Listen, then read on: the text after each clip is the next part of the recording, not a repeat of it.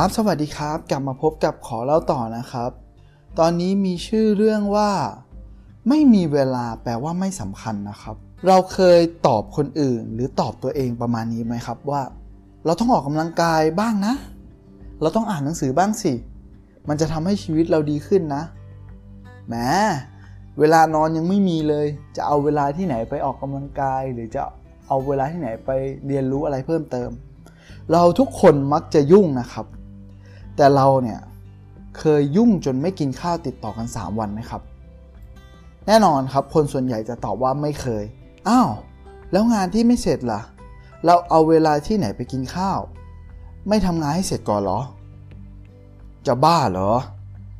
ไม่กินข้าวก็แย่พอดีสิ เรามักจะคุยกับตัวเองหรือว่าพูดกับตัวเองเช่นนี้นะครับ ยังไงเราก็ต้องกิน ไม่กินเราก็ทำงานต่อไม่ได้อะไรอย่างเงี้ยครับ ทีนี้เนี่ยถ้าเราลองถามคำถามกับตัวเองใหม่นะครับว่า ใครเคยยุ่งมากจนไม่มีเวลาออกกำลังกาย ติดต่อกัน 3 วันบ้างเลยอ๋อเคยสิ จริงๆ ไม่ใช่แค่ติดกัน 3 วัน ส่วนมากคนจะตอบว่าโอ้โห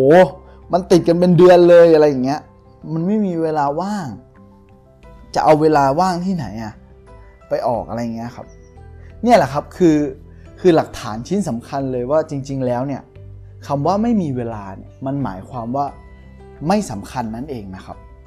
เช่น ไม่มีเวลาออกกำลังกาย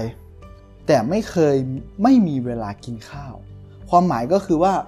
เราเนี่ยเห็นความสำคัญของการกินข้าวสำคัญมากกว่าการออกกำลังกายไงครับ แต่จริงๆแล้วนะครับ เราทุกคนมีเวลา 24 ชั่วโมงเท่ากันในแต่ละวัน ดังนั้นเนี่ย คำว่าไม่มีเวลาของแต่ละคนนะครับ มันคือการจัดลำดับความสำคัญของกิจกรรมนั้นๆ ไว้ท้ายๆนั่นเองครับไอ้คำว่าไม่มีเวลาเนี่ยคราวนี้เนี่ยมันขึ้นอยู่กับเราแล้วครับว่าเราเนี่ยเอาอะไรมาวัดระดับความสำคัญตรงนั้น ถ้าเราเอาเอาตัวผลลัพธ์นะครับ ในระยะสั้น เราก็จะได้สิ่งที่เราเนี่ยเห็นผลลัพธ์ในทันทีนึกออกไหมครับ เช่น เรากินข้าวนะครับ เพราะว่าเราเนี่ยหิวเราต้องการเห็นผลมันรูดอย่างรวดเร็ว เราก็เลยกินข้าว เราเลยจัดลำดับความสำคัญตัวนี้ครับไว้ลำดับต้นๆ แต่ส่วนการออกกำลังกายเนี่ยมันก็ไม่เห็นจะเดือดร้อนอะไรเลยใช่ไหมครับ เพราะว่าถ้าเรายังไม่ออกเนี่ยเราก็ยังมีแรงอยู่ถูกไหมครับ เราเลยจัดลำดับความสำคัญเนี้ยไว้ท้ายๆ ซึ่งมันก็จะถูกผัดอย่างเงี้ยไปเรื่อยๆเรื่อยๆเรื่อยๆ ทีนี้นะครับ เราลองคิดดูว่า การออกกำลังกายทุกวันนะครับ 5 ปี ถ้ามันทำให้เราเนี่ยมีเงิน 100 ล้านบาทขึ้นมาล่ะครับ ทีนี้เนี่ยเราจะให้เวลาหรือให้ความสำคัญกับการออกกำลังกายไหม แต่ในชีวิตจริงนะครับ คงไม่มีถูกไหมครับ ดังนั้นเนี่ยเราเองต่างหากที่เราต้องเห็นความสำคัญของเรื่องสุขภาพ ว่ามันสำคัญขนาดไหนในระยะยาวนะครับ ผมขอเสริมนิดนึงครับ เรื่องสุขภาพเนี่ย ควรรวมถึงสุขภาพใจด้วยนะครับ เพราะว่าถ้าเราเกิดเจ็บป่วย เจ็บป่วยทางกายขึ้นมาเนี่ยครับ บางทีเราก็จะออกกำลัง เราก็จะรู้สึกว่าเราออกกำลังกายไม่ทันแล้วใช่ไหมครับ